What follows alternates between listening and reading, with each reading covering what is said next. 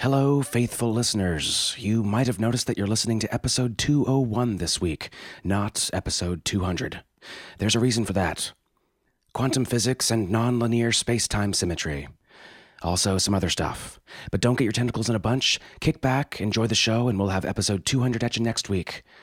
Or last week, whichever you prefer to look at it as. Toodaloo.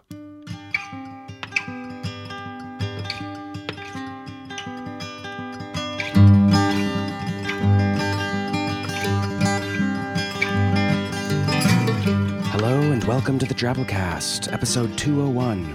The Drabblecast is a weekly audio fiction magazine that brings strange stories by strange authors to strange listeners, such as yourself. I'm your host, Norm Sherman. So, yeah, like I was saying, that quantum physics stuff, pretty out there. But if there's one thing more baffling and mysterious than quantum mechanics, it's gotta be women. Or aliens. And aliens. Women and aliens. They tie. They tie in the sense that space and time tie in quantum physics, or energy and momentum, in the sense that particles and wavelengths tie when you're describing an electron.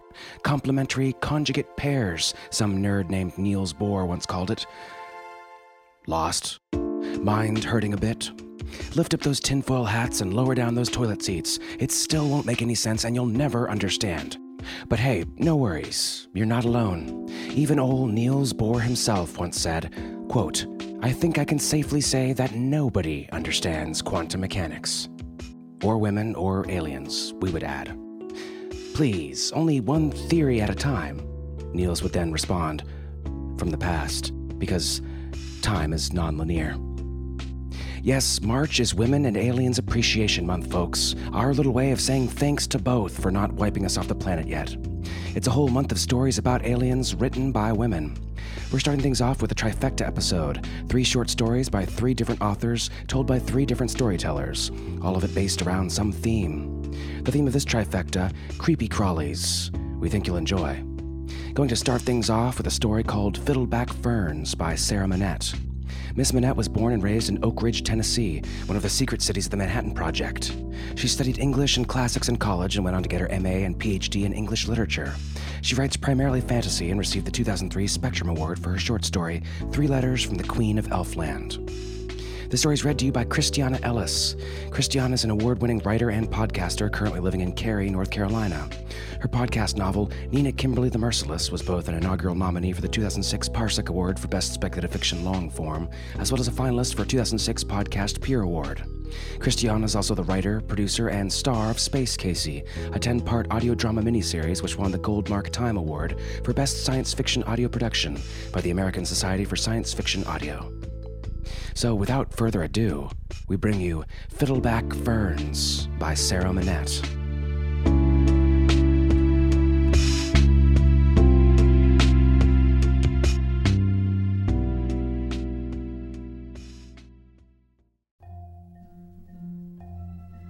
Are these fiddleback ferns, Mommy? Cindy asked. Fiddlehead, honey, Marjorie said absently. Fiddlebacks are nasty spiders. It was only later that she would realize that Cindy, for once in her vacuous, Barbie obsessed life, had been exactly right. Fiddleback ferns, indeed.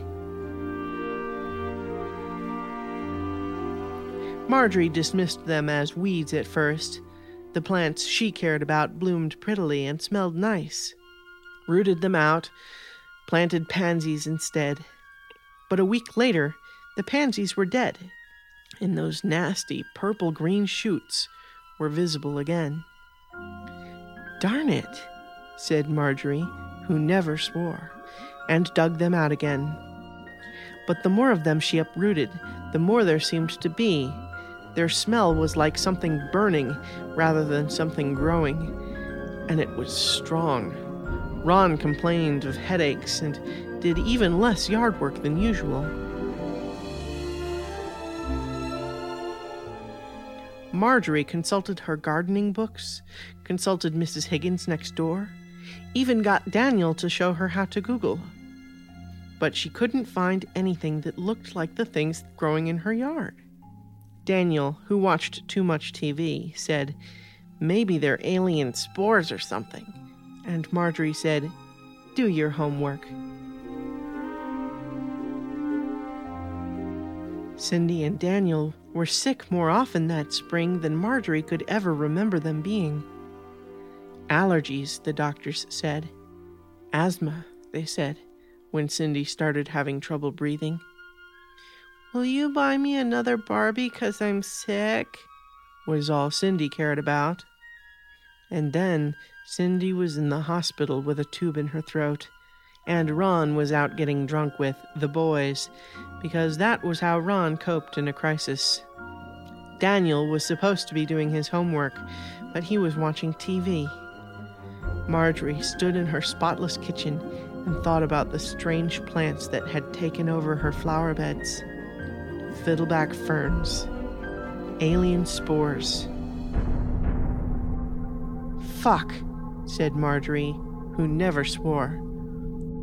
Mom? Daniel said, turning away from the TV. But Marjorie wasn't there. She stood on her front lawn in the twilight, staring at them. Why? she said. Why here? Why us? The most important problem in Cindy's life was that her Barbies were too big to ride her My Little Ponies. If you're going to beam down from outer space and kill some poor little kid, shouldn't it be Einstein or Gandhi or somebody? The ugly purple green fronds ignored her and unfurled another millimeter. Ignore this, Audrey, Marjorie muttered. Marjorie, honey, said Mrs. Higgins next door. Is that gasoline?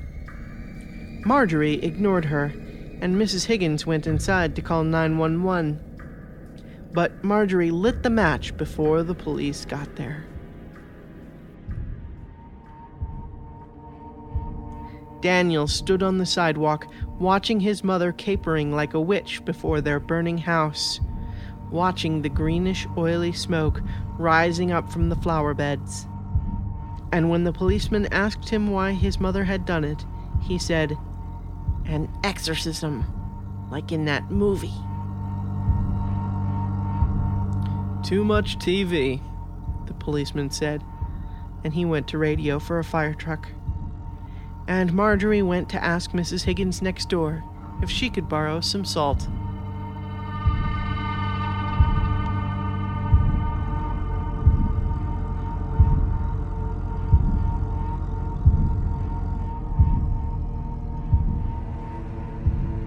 Our next story is called Killipedes by Jens Rushing. Jens writes fiction of every stripe, with over a dozen stories published since 2007 in places such as Out West Magazine, Space Westerns, and other fine publications. Check out Jen's site at jensrushing.com for more stories. So, again, without further ado, we bring you Killipedes by Jens Rushing.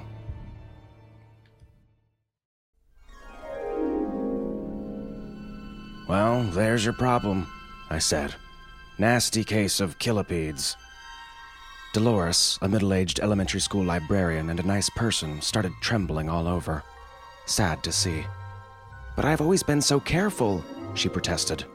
Well, it doesn't matter how you got 'em, I said in my best stern yet comforting doctor voice. What does matter is how we caught 'em early. In the larval stage, you have lots of time to settle your affairs, days at least. When they pupate, the legs jab right through your skin. So do the stingers. Well, one of the stingers, the other one goes in your spinal cord, drawn to it like a bee to nectar. Nature really is amazing. See, that's why so many men of science, a surprising percentage, are religious people. You can't help but believe in a creator when you're face to face with the awesome complexity of natural organisms. Take the killipede's venom, for example. Evolution didn't have to make it incredibly painful as well as paralyzing. Uh, Or like strawberries, evolution didn't have to make them so delicious, but you argue that they must be delicious, or they'll be eaten, so the seeds will spread. But eggplant is eaten, and the seeds spread, and eggplant tastes like manure. you see, the deliciousness of strawberries is proof that God loves us. Uh, doctor, will you shut up, please? She cried, a bit rudely. Um, okay. Jeez Louise, I added under my breath. What's going to happen to me? She was flustered, poor girl. Uh, untreated or treated, it doesn't really matter. There's the pupal stage, which I just described, followed by the final adult stage, which is really quite interesting from a medical and xenobiological point of view. Uh, whether you'll be technically alive and able to truly appreciate it is a matter of some debate in the scientific community. Your heart will still beat, sure, stimulated by the dual pronged antenna that grow from the killipede's neural cluster, but brain activity will decline to a near vegetative state. You'll still be able to sense pain, of course. Actually, the endorphins the killipede injects directly into your brainstem will heighten your perception of pain so that every movement, every little twinge of discomfort or exertion will blast through your brain across the full spectrum of agony.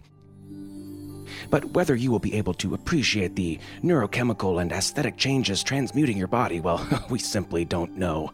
Um, some say that, Doctor, you aren't helping. I was annoyed.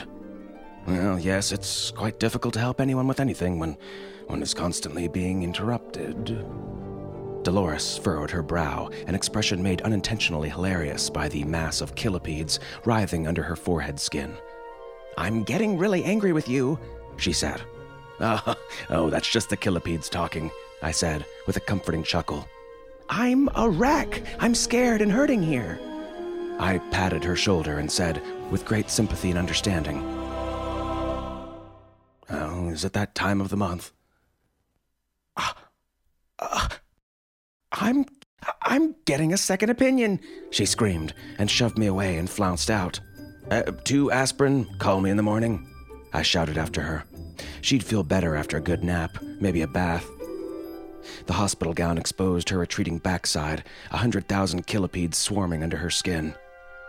Oh, the miracle of life, I said to myself.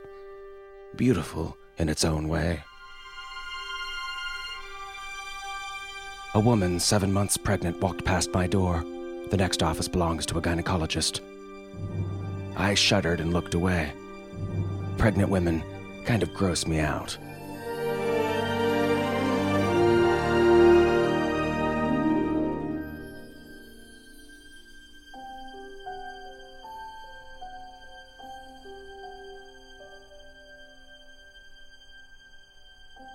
And our final story this week The Difficulties of Evolution by Karen Heuler. In 1995, Karen's first collection of stories was published by the University of Missouri, and the New York Times Review called it haunting and quirky. In 1998, one of her stories won the O. Henry Award. In 2003, an anthology on snake tales included a story of hers, and this year, one of her books was a finalist for Barbara Kingsolver's Bellwether Prize. So far, she's published over 30 stories and has a lot more to sell. Check her out at KarenHeuler.com. The story is read to you by Tina Connolly. Tina lives in Portland, Oregon with her husband and brand new baby boy. Her stories have appeared in Strange Horizons, Fantasy, Beneath Ceaseless Skies, and the anthology Unplugged, Year's Best Online SF 2008. Her debut fantasy novel, Iron Skin, is forthcoming from Tor Books in spring 2012, with a sequel in 2013. She's a frequent reader for Escape Pod and Podcastle, and she works as a face painter, which means a glitter filled house as an occupational hazard. Check her website out at tinaconnolly.com. So, onward we go. We bring you The Difficulties of Evolution by Karen Heuler.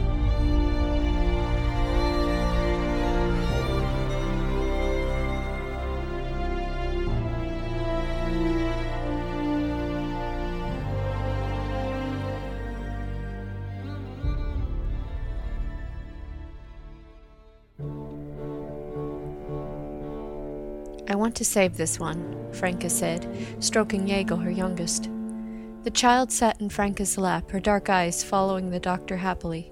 She chattered and waved her small hands around. She's my second, Franca added. Her hand rubbed the spot on Yegel's ribs where it was thickening. Ah, yes, Dr. Benacourt said. Evan, what was he, ten or so when it started? Yes, I thought at her age it was too early. There should be lots of time. You know it can happen at any point. I had a patient who was 60. Yes, you told me, Franca said impatiently and stopped herself. She took a moment to calm herself, and the doctor waited. He was good, patient, professional, and Franca hoped that he could help. She wanted to say, I'm imagining the worst, and have him reply, The worst won't happen. She knew better, but she was hoping to hear it nevertheless.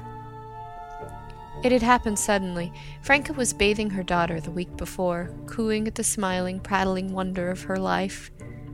After the shock of watching Evan go, she knew she was a little possessive.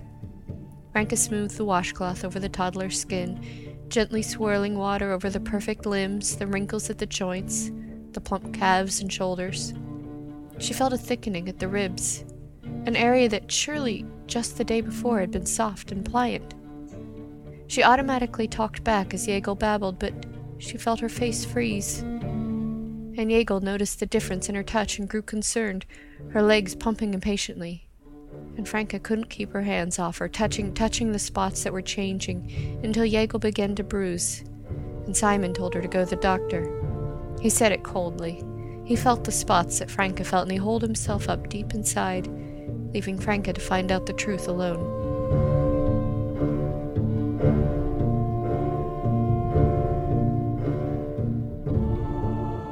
She's my second, Franca whispered to the doctor. He'd been highly recommended by Deidre, who had three emerald beetles tethered to her house, buzzing and smacking the picture window when the family sat down to watch TV. We know their favorite shows, Deidre said. We know when they're happy. Franca didn't want Yegel to end up like that, a child sized insect swooping to her and away, eating from her palm. She wanted Yegel to end up a little girl. Time will tell, Dr. Benecourt said. Time and blood tests. Diego screamed when the needle went in, but she forgot it all when given a lollipop. Maybe everything was still all right.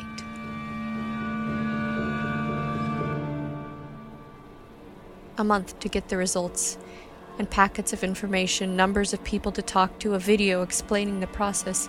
He forgot she already had all this from when Evan changed. She didn't look at any of it and neither did Simon. I don't want this to happen, Franca whispered to her daughter day and night. Yegel cooed back. Don't you think you could love her no matter what? Deidre asked cruelly when she came to lend her support. She so seldom left her home, she preferred to stay close to her emerald boys. Some people let their children go when they changed, gave in and released them took the ones that swam to the sea and the ones that flew to the hills. The lucky ones kept the cats and dogs as pet, mm, not such a change after all, and put the ponies in the yard. You could wish for the higher orders. You could wish for the softer, cuddlier evolutions, but you couldn't change what was meant to be. But whatever they are, you love them still, Deidre said. The three emerald beetles were about the size of a five year old child. They lifted and fluttered up and hit the window, sometimes three at a time, with whirring thuds. They pulled to the ends of their cords, their green wings pulsing. My dears, my sweets, Deidre thought as she stood on the inside of the picture window, her fingertips touching the glass as they swooped towards her, their hard black eyes intent. My all, my all, my all. She put out bowls for them, rotted things mixed with honey and vitamins, her own recipe, and rolled down the awning in case it rained, and went to Franca's house when she called, where she found her friend with her child in her arms. Feel this, Franca said. She rubbed the spot along Yegel's ribs. It's thicker, isn't it? Well, not like the rest of her skin. Deidre took her fingers and delicately felt the spot. It felt like a piece of tape under the skin, less resilient, forming a kind of half moon. Yes, Deidre said. Maybe. It could be anything. Evan was ten, Franca whispered, and she's only three. Your boys, did it happen at the same age for each? Deidre shook her head. Everyone was different, she said, trying to find the right thing to say. They're always different. Every day Yegel's skin thickened, making her arms and legs appear shorter. She no longer tried to stand up. Crawling seemed to be more efficient. The first thick spot on her back now had a scale like or plate like appearance. Franca went to the library and began to look through books for an animal that matched. Armadillo, no. Rhino, no. And not elephant skin either. She skipped over whole sections, refusing to look at tortoises, lizards, snakes.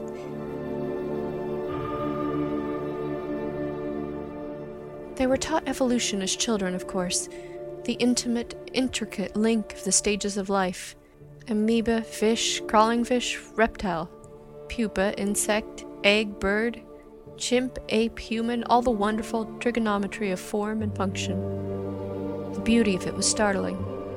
However life started, it changed. You were a baby once, then you're different.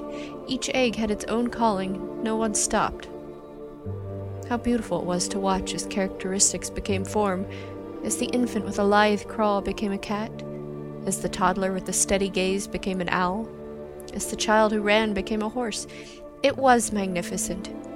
Her own brother had soared into the sky finally, a remarkable crow, always attracted to sparkle, rockishly rowdy. She had envied him, his completion. She had stayed a child. Still, maybe it was less than magnificent when it was your own child, or it was some deficit of her own. Simon told her gruffly, Babies grow up, Franca. You know they change. You don't decide when it's time for them to go, they do. When it's right for them, not for you. He was not a sympathetic man, but had that always been true? No. No, he used to be interested in her worries. He used to want to soothe her rather than lecture. Although, she told herself, he was dealing with it too. Both children evolving, leaving, so quickly gone. Of course, it was hard for him, too. She remembered her own brother's metamorphosis as a magical time. She had leapt up out of bed each morning to see the change in him overnight a pouty mouth to a beak, dark fuzz on his shoulders into feathers, the way his feet cramped into claws, the tilt of his head, and the glitter of his eye. It had been wonderful to see him fly, leaning out the window one minute, through it the next. Even in the memory of it, she heard her mother's faltering cry. How stodgy her mother had seemed. She leaned over Yaegel. I will always love you, she confided to the child's tender ear. Yaegel poked her tongue out, clamped her arms to her side. Always, Franca repeated. Always. She kissed her on the neck and bit her ear tenderly.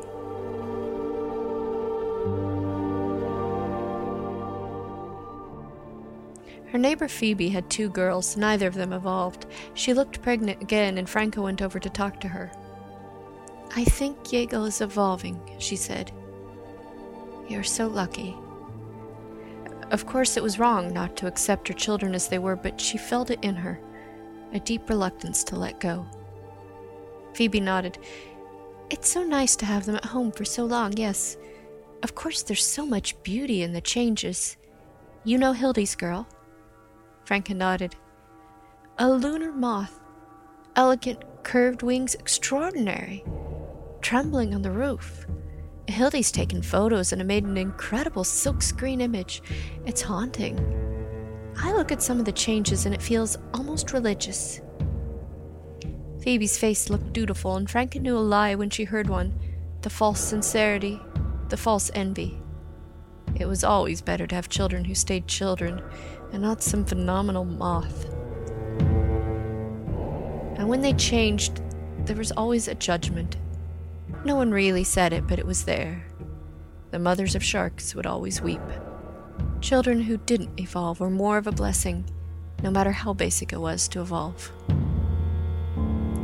You're too possessive, Simon said, hunched over his dinner. He was eating quickly, tearing at his food. Life is change. He finished his meal and prowled down the hall, going into his daughter's room, sniffing and blinking. Reptile, he said, coming back. Cold blood. He went off to watch his TV. She drove around the next day, slowly. There were cages everywhere, some of them immense and gothic. There were new ponds and short bursts of trees. A huge, exquisite ceramic beehive stood next to a garage. She heard the trumpet of an elephant down the next road and a scream of a peacock. As she drove, heads poked from the corners of garages and from behind gazebos, some of them not yet completely determined. She made a mental note to remember where they were in case she needed them. For Yaegel. Sometimes the changes were slow, and sometimes the changes were fast. Yaegel stood up again and walked like a little girl. Stubby, but a little girl. She described every event of her day, repeating the things the other little girls had done, describing how one of them grew a bandit mask on her face and sometimes washed her food before eating. She's all right, Simon said stubbornly. I'm afraid for her, she said, and her voice sounded thick. Simon's hard, bushy eyes stared at her, ticking down her body, studying her.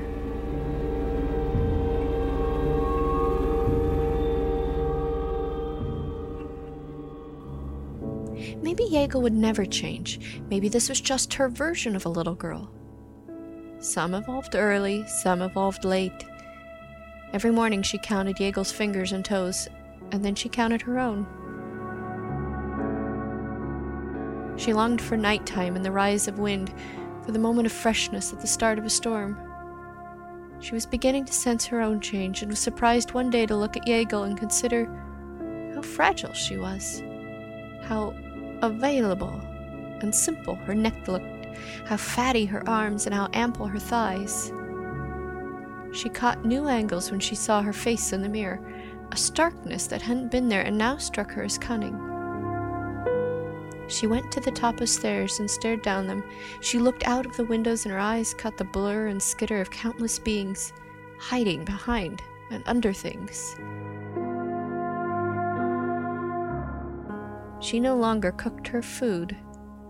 And finally, Simon coaxed her out with promises of meat and locked the door against her. She had skin stretched tight across the bones that pulled out from her shoulders, a hard elastic that wrinkled only when she pulled in her elbows firm against her ribs. When she stretched her arms out, it was not possible to fight the tug, stronger than blood that lifted her, or dropped her from great heights when she'd already been lifted. When she fell, it was with a liquid plummet, streamlined and terrible, her jaw slicing the air, her eyes tricking out every detail. Each movement in the air was adrenaline, she was pure and fast and vastly hungry. When she sighted her prey, she started out silent and swift. But just before she struck, a large, chaotic cry burst from her, turning the prey's eyes up, freezing their limbs. Just like that. Food. Small and furry, fat and hairy, clothed and crying, it didn't matter. The power was hers, and in the air and right, what she could take was meant to be taken. High up on the tips of the building, she could feel it all move beneath her, each little tiny patter, each needless drumming word. They soon took to rifles and guns and arrows, and she slipped behind buildings faster than they ever were, and took them out when they pointed to where she'd been, as if she would ever stay where she had once been. This was what she was meant to be she filled her throat with the joy of it.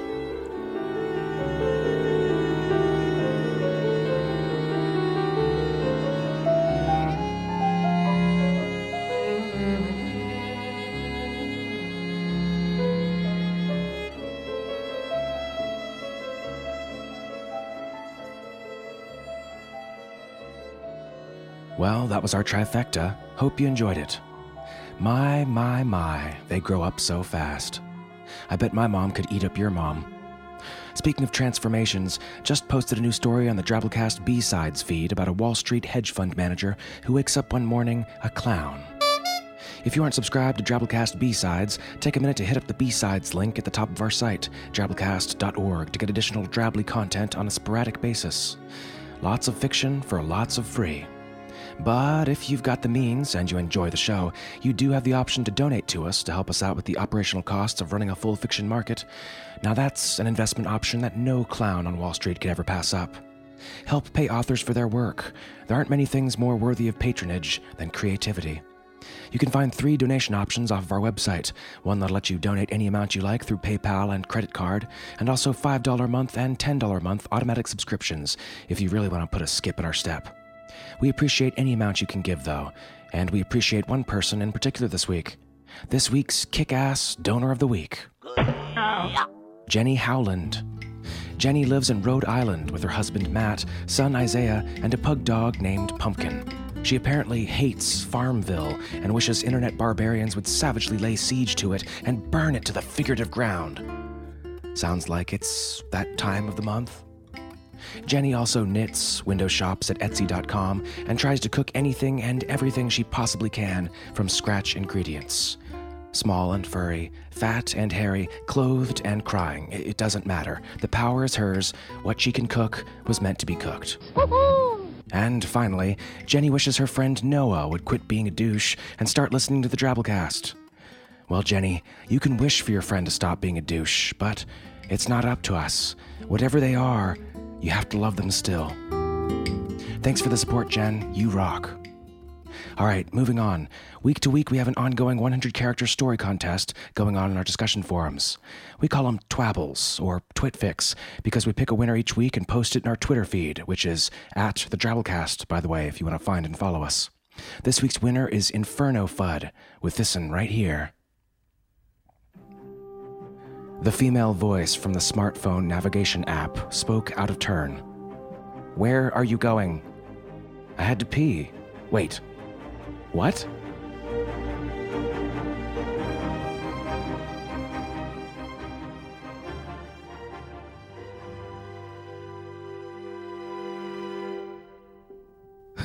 Those apps sure are getting out of control. Try writing a twitfic yourself. Post in our forums. You might be next week's winner. All right, folks, that's our show. Remember, the Drabblecast is produced with a Creative Commons Attribution Non Commercial No Derivatives License, which means don't change or sell any of it, but feel free to share it all you like. Write us a review on iTunes or wherever you pick up the podcast. Tell a friend. Spread the weird.